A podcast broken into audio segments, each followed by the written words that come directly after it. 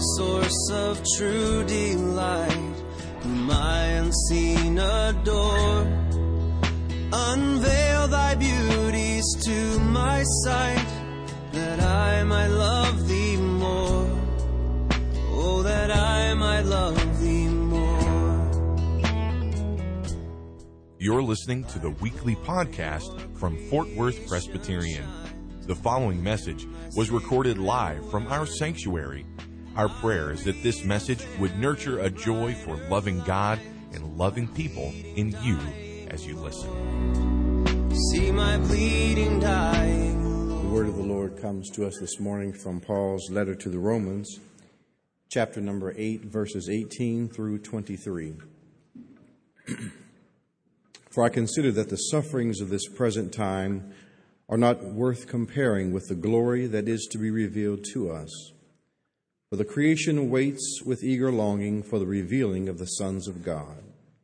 For the creation was subjected to futility, not willingly, but because of him who subjected it in hope, that the creation itself will be set free from its bondage to decay and obtain the freedom of the glory of the children of God. For we know that the whole creation has been groaning together in the pains of childbirth until now. And not only the creation, but we ourselves, who have the first fruits of the Spirit, groan inwardly as we wait eagerly for adoption as sons, the redemption of our bodies. May the Lord bless His word.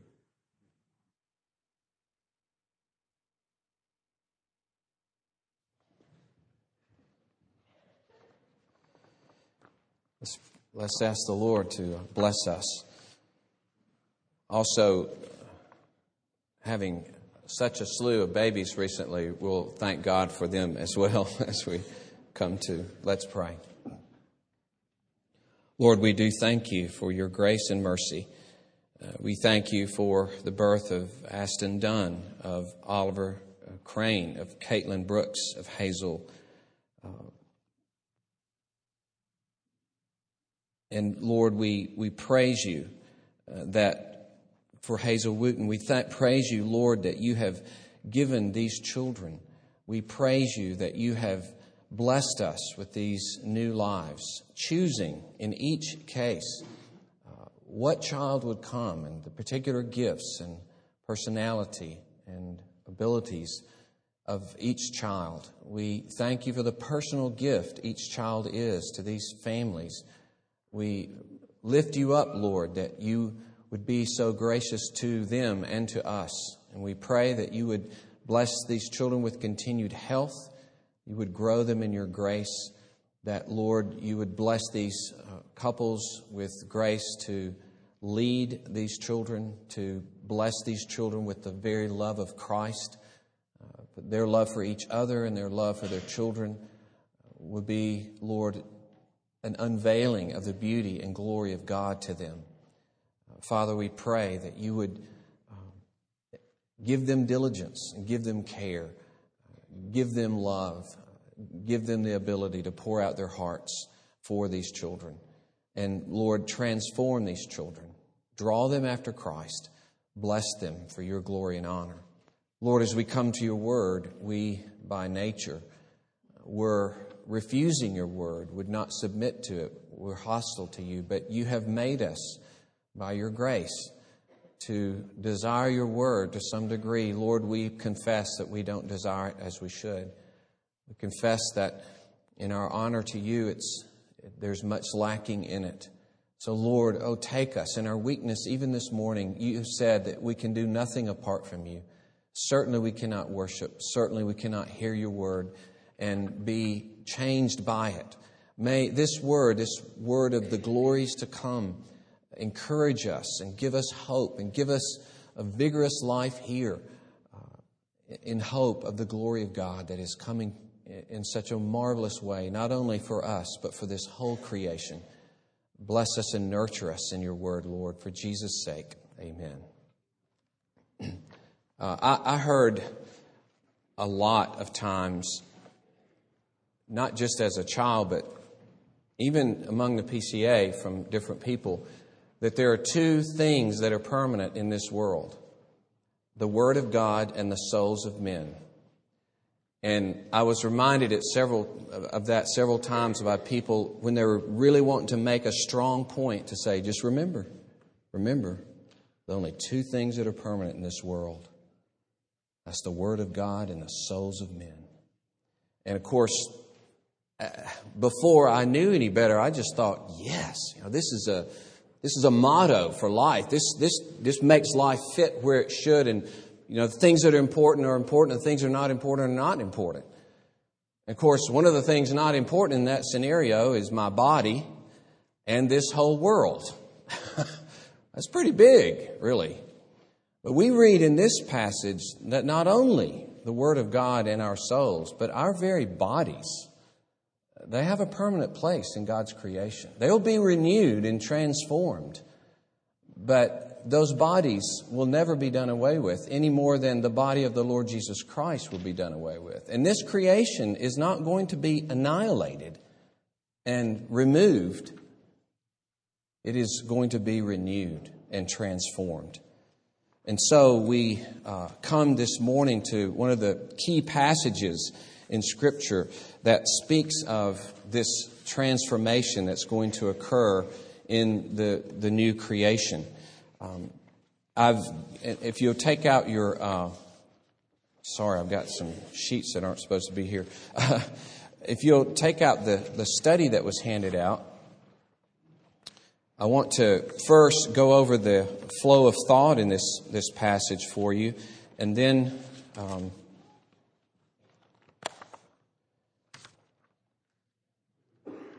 and then we'll get to the outline. Now, there's a he begins by this categorical statement that the sufferings of this present time are not worth comparing with the glory that is to be revealed to us. So there's, there's this beginning comparison. And he says, For the creation awaits with eager longing. Now, always you want to ask, what's the connection here? And I've tried to give you an idea of the flow of thought here. The glory to be revealed far outweighs our suffering because even the creation is waiting for this glory that is coming. That's the feel of it, you see. It is so glorious, the whole creation is caught up in awaiting this glory that is to come. That's what I'm saying. It's far beyond any suffering that we have in this world. And he says in the next passage in verse 20, for again. And he's saying, he's, he's just trying to build that point up. Why is this the case? Why is creation waiting for this? Because it was subjected to futility in hope of this thing that's to come. So he's explaining why creation is waiting. It was subjected to this futility, but in hope, in hope, in expectation of the coming of this glory. And he underscores how serious it is in verse 22. There's a groaning. It's the pains of childbirth. And then finally, returns again to the, what's the central focus is the children of God themselves. Not only the creation, but we ourselves who have the first fruits of the Spirit, we groan as we wait eagerly for this adoption. Interesting that creation groans, we groan, and in the next passage in verse 26 and following, the Spirit groans. A lot of groaning going on in this old creation. And the Spirit Himself is involved in this groaning and, and and encouraging and building this groaning as all of creation is fixed on this one hope. And this one hope is the revealing of the children of God. It's really hard to get your mind around the dignity that is given to us. And that all of creation is rushing to that point of the revelation not only of Jesus Christ, but the revelation of the very children of God. And so we begin then with that comparison. When he talks about sufferings here, he's, he's likely talking about not only the sufferings of persecution, but the general sufferings, sufferings of this life, because Christ entered into the whole of suffering. The whole suffering of this environment, of this world, he entered into it in his humanity and died to it and entered into his glory. So the whole summation of suffering is in, involved in this statement. But he says, not worth comparing with the glory that is to be revealed to us. Paul had said a similar thing earlier in his letter to the Corinthians. In 2 Corinthians chapter 4 verse 17, listen how similar this is. For this light momentary affliction is preparing for us is preparing for us an eternal weight of glory beyond all comparison. Again, the, the smallness of this and the bigness of that. Uh, just for instance, imagine little Weston Cox is on one side of a seesaw, okay? And along comes Chris Komoto, Komotu, who some of you know is the guard for the Pittsburgh Steelers, who weighs 344 pounds. And so he comes running up like Fat Albert in the Bill Cosby thing when they were playing Buck Buck. You remember if you've heard that thing. And he just takes a rushing leap and piles in on the other side of that seesaw. Where would Weston be? The question would be, where would Weston stop? he would be launched into orbit, you know. Houston, this is the Challenger. There is a boy playing on a satellite right here. And if you tried to compare them, you know, it's like rhinoceros, dachshund. You know, there's no comparison in the size, and that's the feel of this. It's like if you were having some financial uh, pressures and you needed to make a little extra money, and so you decide that you're going to do some bricklaying one Saturday in a hot summer in Fort Worth. And so you begin work that morning and you're not really used to it. Your legs are aching, your, your back is aching, your arms are hurting. You can't believe how heavy these bricks are. And by noon, you just don't know if you're going to be able to make it. But then you've got the whole afternoon and now the heat really sets in. And so you're just sweating profusely, or if you're a woman, you're glowing brightly, and it just gets worse and worse. You almost black out several times. You have to catch yourself over and over finally, the end of the day, finally. And you go home and you're talking to your husband or your wife or your good friend, and uh, they say, Well, how did it go? How much did you make? And you said, 200. Well, that's pretty good. Construction, uh, you know, beginning 25 bucks an hour. That's, that's good. And you say, no, no, no, I don't mean 200. 200 million dollars. What? No, that's not all. And they bought me a new 5,000 square foot house. And I've got three new cars, a yacht, and a jet. And a membership at Colonial for lifetime. You know. For one day of work, it was hard. And you almost blacked out and you didn't know if you were going to make it through it. But the reward doesn't even compare, does it? It's not even close to a one day of work. That's the feel of this passage. That even if you have 85 years of unrelented suffering, day and night, it is but a piece of grass on an endless seashore compared to the glory that is to be revealed to us. And then he speaks of the revealing of uh, that, that glory that is to be revealed to us. Now, the word to doesn't mean here, this little Greek word, that it's that we're onlookers. You know, we're just in the stands seeing this glory from afar. But this means that this glory apprehends us. This glory takes us over. It is bestowed on us. We are taken up in this glory and reflect this glory. This glory is revealed to us and has us, and we become a part of it. The amazing thing is that the revealing of the sons of God in verse 19 means a glory that is to be revealed to us. It is said later in verse 21, it's the glory of the children of God. And so, this glory to be revealed means that it is shown what we are as the children of God. Our glory shines forth. And if you look on the back page of the sheet I, that we handed out, you'll notice the bold text. Here's that word glory, the Greek word doxa. And I thought this would be encouraging to you, and you, you can look up these passages and read them more fully, but to see how much the scriptures talk about this and how many ways it talks about it. Just in general, Peter, talking about himself, says, I'm an elder and, and an apostle, and I'm a partaker of the glory to be revealed. And he speaks to these elders and says, You will receive the unfading crown of glory. Just a, a, creative way to say that you will be glorified in that day. But notice how it's connected to Christ himself.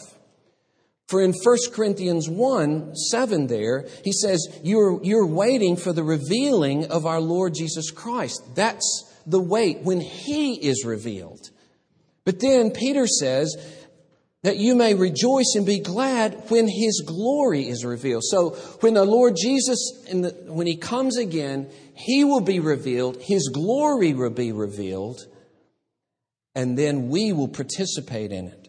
As Peter speaks, and, and if scripture didn't say this, you would think it's blasphemous. But when he speaks of praise and glory and honor there in 1 Peter 1, He's not talking about praise and glory and honor to Christ. Of course, He is the focus of that praise and glory and honor. But in some way, because of our identification with Him, only because of our union with Him, only because we are made glorious like Him in His humanity, there is praise and honor and glory. And so he can say in the next passage, Second Thessalonians, at the revelation of Christ, he will be glorified how? In his saints. His glory will be shown forth in the glory that he gives his saints as they image his glory, this multitude that has taken on the glory of the humanity of Christ. And so he can say, in Colossians 3 when Christ, who is your life, appears, you also will appear with him in glory. He appears, we appear in glory. And then this to me is one of the most amazing statements in 2 Thess 2:14.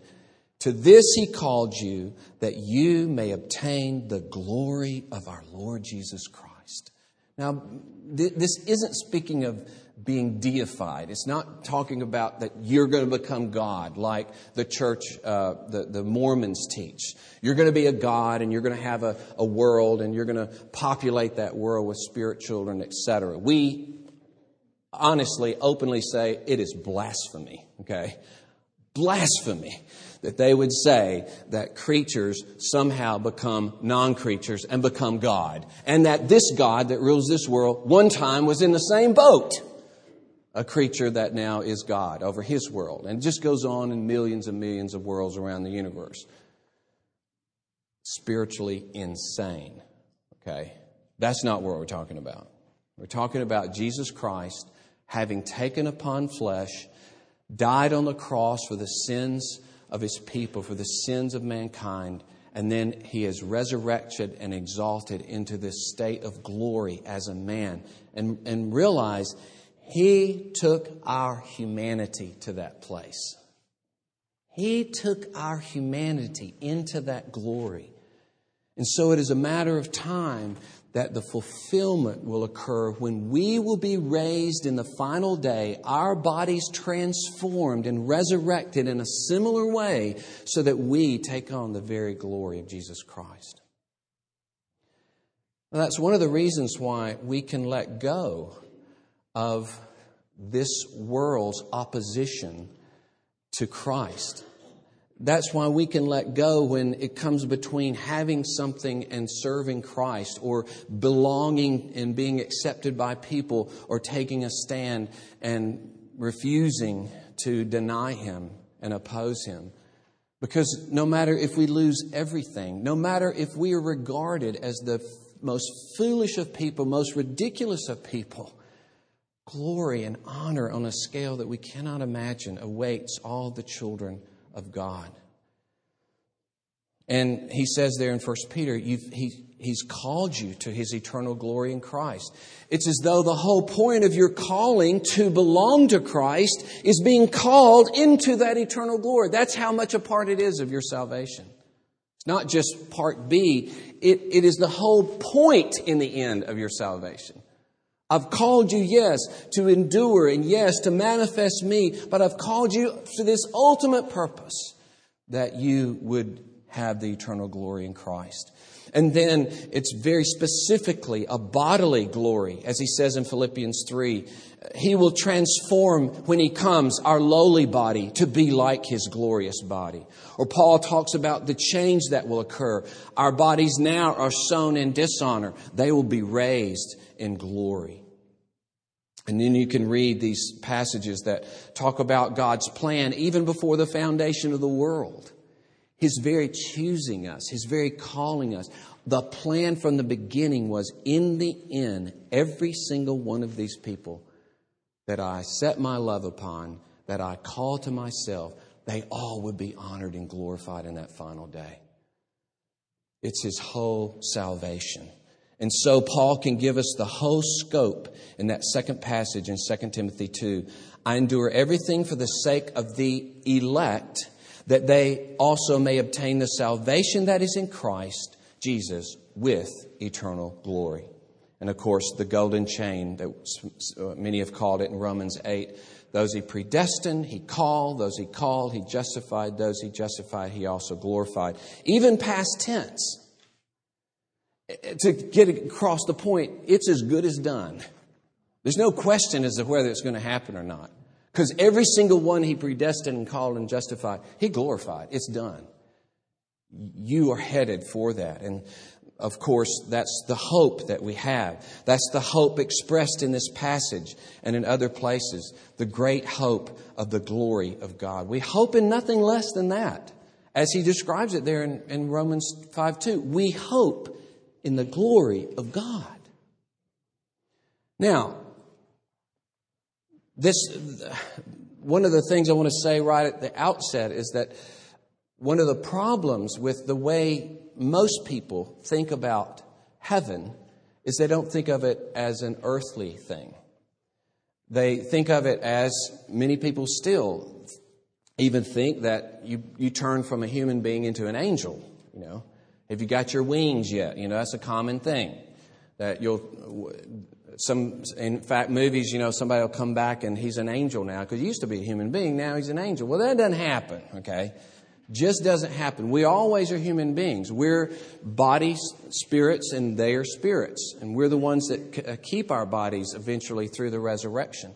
But the other part of that is most of us find it very, very hard to go from eating peach ice cream, uh, hugging children, walking around with, and seeing the trees, uh, be, seeing the seashore, uh, enjoying the many parts of creation and the many parts of culture, and we're going to trade that in for a heart floating around on a cloud.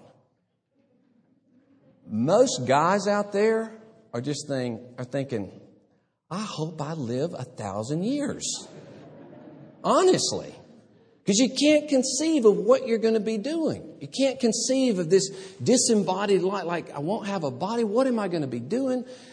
And it's because we have lost so much of our teaching about the nature of the final glory. That it is not only that the glory of the children of God will be revealed, but the whole of creation itself will be caught up into this new world that God will bring to us. Well, more about that uh, a little bit later. He as well talks about, and this is this seems strange that he uses this uh, phrase in verse 23. He says, "We wait eagerly for adoption as sons." And what strikes us odd about that is you kind of think, "Well, I thought I was adopted." In fact, we studied it last week verses 14 through 17, uh, you've received the spirit of sonship or adoption, adoption as sons. We cry out, Abba, Father. We are children and we're heirs. We're already heirs. We're already children. But this shows the importance of that final glorification because your adoption must have that as its object. Your adoption must have this this point, this rushing toward its culmination, its whole reason for being. And it will not till then be fully manifested who and what you are. So that in a real sense, you can say, we're awaiting our adoption. The papers are done. We belong to Him. We are His. We're en route, so to speak. But the full manifestation, the full unveiling is yet to come. That's why He can say that the, the, the creation is longing for what? The revealing of the sons of God. And then in another place, He calls it the adoption. Well, we're reminded then of the passage in John where John says, We are God's children now, and what we will be has not yet appeared. It's not there. You can't see what we are. Can't see yet what, I mean, what we will be. It's not appeared what we will be. But we know that when he appears, we shall be like him because we shall see him as he is. So we await that transformation when there'll be a full unveiling of the true nature of our sonship, the true nature of our being children. The, not only the revealing of glory that's catching us up in this glory, but that becomes the unveiling of the children of God, the very adoption as sons that we will experience in that day. And along these lines, he speaks of, in verse 23, uh, the first fruits of the Spirit. This is an interesting phrase. It indicates that if there is first fruit, then there's the whole harvest. So it's a way to say it's begun and it's connected to the whole, and the whole will come. So that you and I have the Spirit as first fruits. It's also interesting because uh, the day of Pentecost was the day of first fruits, or the celebration of the first of the harvest. And that's the day the Holy Spirit was poured out on the church. And so, quite appropriately, he says, the Spirit is this first fruit for us to show the harvest is on its way. There's no reason for a first fruit unless there's a harvest. And so, the full harvest of the glory of God that is to break out for us is coming in God's time and His perfect working out of His purpose for us. But we have those first fruits now. And then finally, he names it specifically in uh, verse 23. The adoption as sons is specifically what? The redemption of our bodies. Now, we downplay uh, our bodies. We still have so much Greek thought mixed in with our thinking in, in the church. And we downplay the, the importance of it in the history of the church, even in uh, the history of the early church. Greek thought was so strong that Paul, as we've talked about before, had to warn the Corinthians against uh, against lascivious living, against evil desire and sexual wickedness because they were thinking that it didn't even matter what you did with your body. Because eventually, the body will be cast aside, will be set free from this prison, and will finally enter into the pure spirit world that we were intended to be, intended to have. And so the body is looked at as a house, and the real you is inside. Now, I know I've said this several times, but I still want to use it in case some of you haven't heard it. It's like in Alabama at a funeral. Um, you'll hear something like this there's a casket in front of the minister, and he'll say, Bill is no longer with us. Bill is with Jesus. Okay? And you get his point, you know, that Bill is with Jesus, but it's wrong to say, Bill is no longer with us. And he'll even say, This is not Bill. Bill is no longer with us. Bill is with Jesus. As though this body is nothing. As though this body isn't Bill. It is Bill. And that's not good. it's not good that that body is going to have to be put into a grave. And that's not good that that body will rot. It's not good that that body is, is committed now to corruption. And God does not think it's good. And that's why God will redeem that body. And amazingly, we are not fully adopted and don't fully manifest our adoption and belonging to God until our bodies are resurrected. That's how important your body is. That's what a part of you your body is. And so we never, never want to say the real me is inside. The real me is just as much body as it is spirit or soul. And that's why it's so important what we do with our bodies, what we look at, what we think, what we feel. All the things of our bodies are, are very important. And it's very important to then set our hearts upon the fact that we will always be embodied. In, there will be a time, and, and this is interesting in Scripture, the, the thought is hardly ever about going to heaven as a disembodied spirit. It's very interesting. There are two, uh, everybody will say, there are two places. Philippians 1 talks about dying and going to be with the Lord, and 2 Corinthians 5 talks about dying and going to be with the Lord. But every other place is talking about resurrection. And we call that state in theology the intermediate state. It's not the final state. And as we said before, even the people in heaven are saying, How long? When will you fully vindicate our blood on the earth? When will you fully transform all things? How long? We kind of think of everybody at heaven's at rest and they're not really thinking about what's going on in earth and they don't care because, man, they're just in the presence of Jesus. And no, they're not. They are in the presence of Jesus and they are made perfect and their, their sin is done with and any pain of body is done with, yes. But as disembodied spirits, they are looking for that day when they will be restored to their bodies. That's the hope all the way through the scriptures. Now, there couldn't be anything more offensive to the Greek thinkers, Gnostics and others. This, in fact, they were highly offended. They would not confess that the Lord, that God is the maker of heaven and earth. They wouldn't confess that. Because the heaven and earth should never have been here in the first place. But one of those many gods up there fell down and made it, and he shouldn't have. But finally, one day, we'll get back out of this mess and we'll just be spirits again. No, God made the world. He loves His world. He, lo- he made us as bodies, and He's, and he's going to keep these bodies. He's going to renew these bodies. And we're going to be embodied people living on a renewed earth. Now, honestly, that's something you can sink your teeth into. That's something that we can get excited about. That we will have uh, real relationships, a real culture on this earth, a real enjoyment of God as He is present with us, and real perfect relationships of love to one another, a building of culture that's not marred by war and mistreatment and hatred, but a glorious manifestation of God's glory in every area of life as we continue to bring honor to God forever and ever in a renewed earth. That's the vision that's set forth here.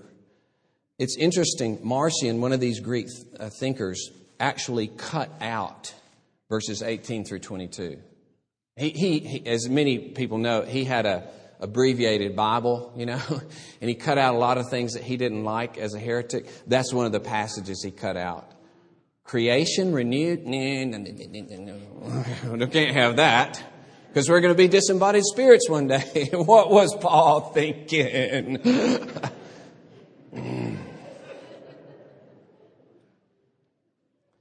God's way more earthy than we think He is. and we talk about saving the planet. Jesus is going to save the planet, He's going to save the whole planet because it's His planet.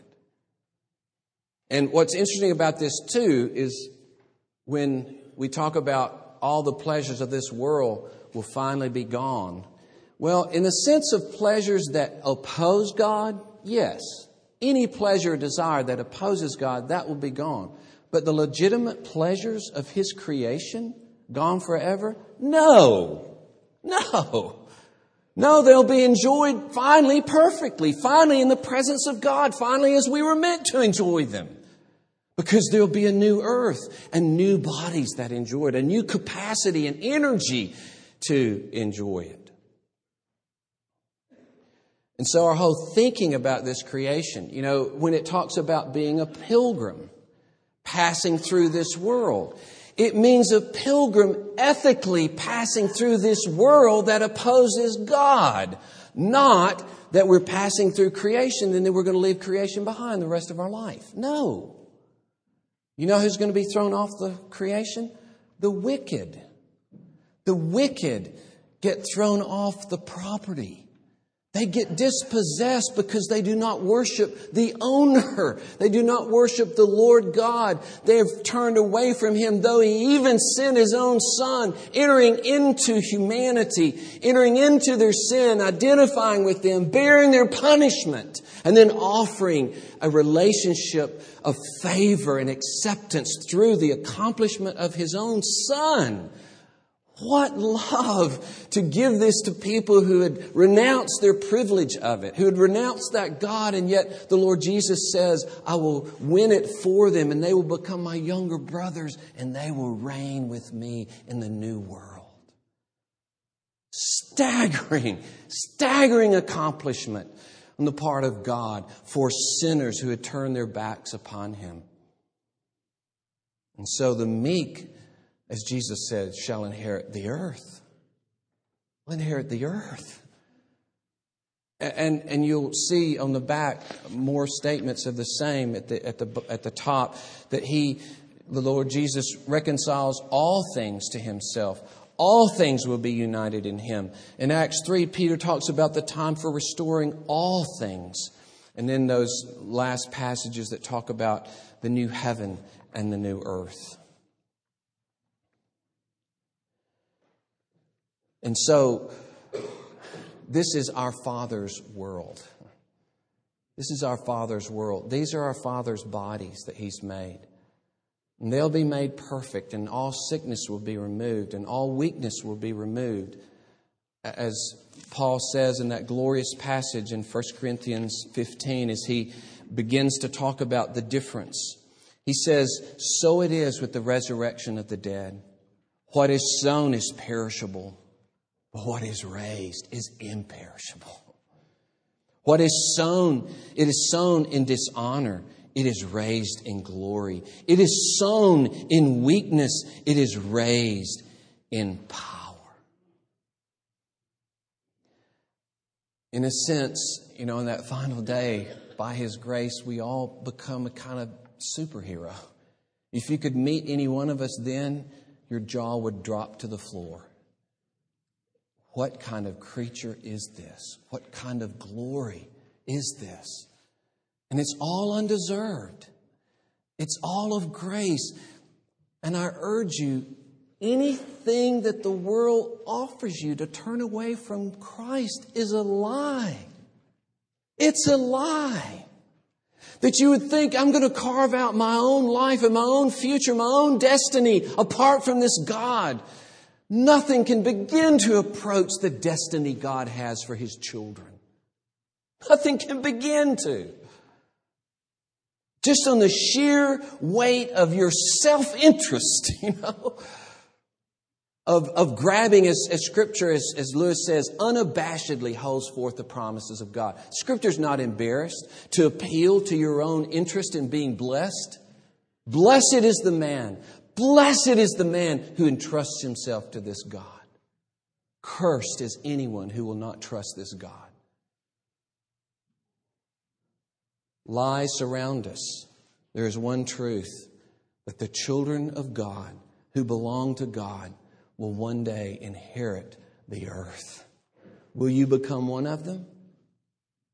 Will you join us? Will you confess as well, Lord God, I'm a sinner?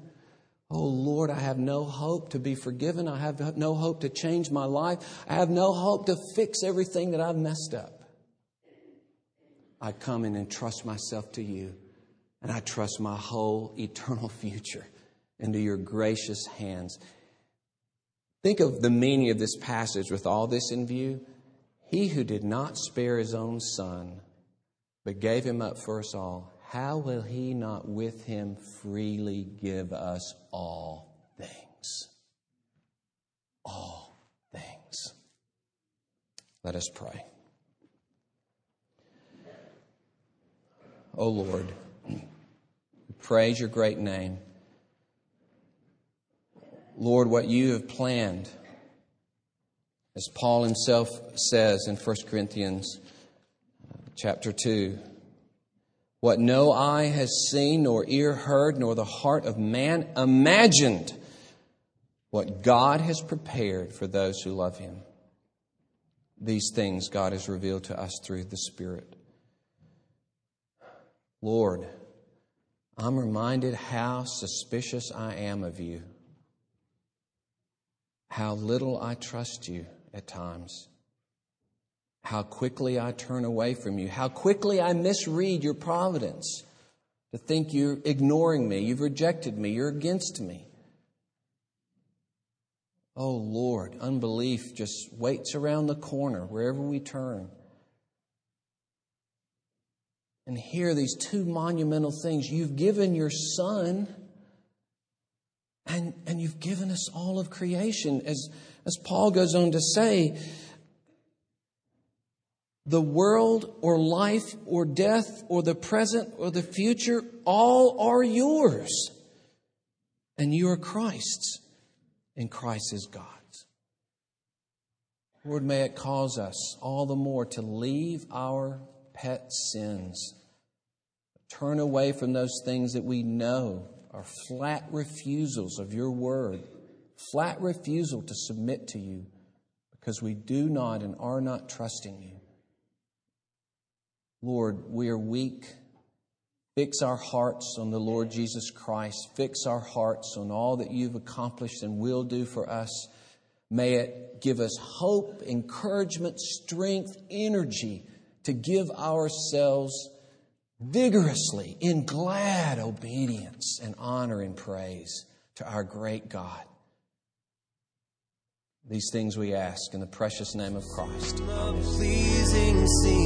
Is clouded or with pain. Thank you for listening to this weekly podcast from Fort Worth Presbyterian. Our prayer is that this message was able to nurture a joy for loving God and loving people in you. Please visit our website for worship service times, directions to the church, and to subscribe to this podcast. Our web address is fortworthpca.org. Fort Worth Presbyterian is a part of the Presbyterian Church in America.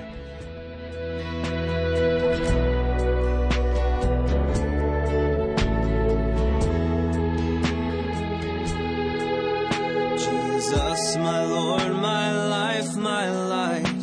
Oh, come with blissful ray. Break radiant through the shades of night and chase my fears away. Won't you chase my fears away?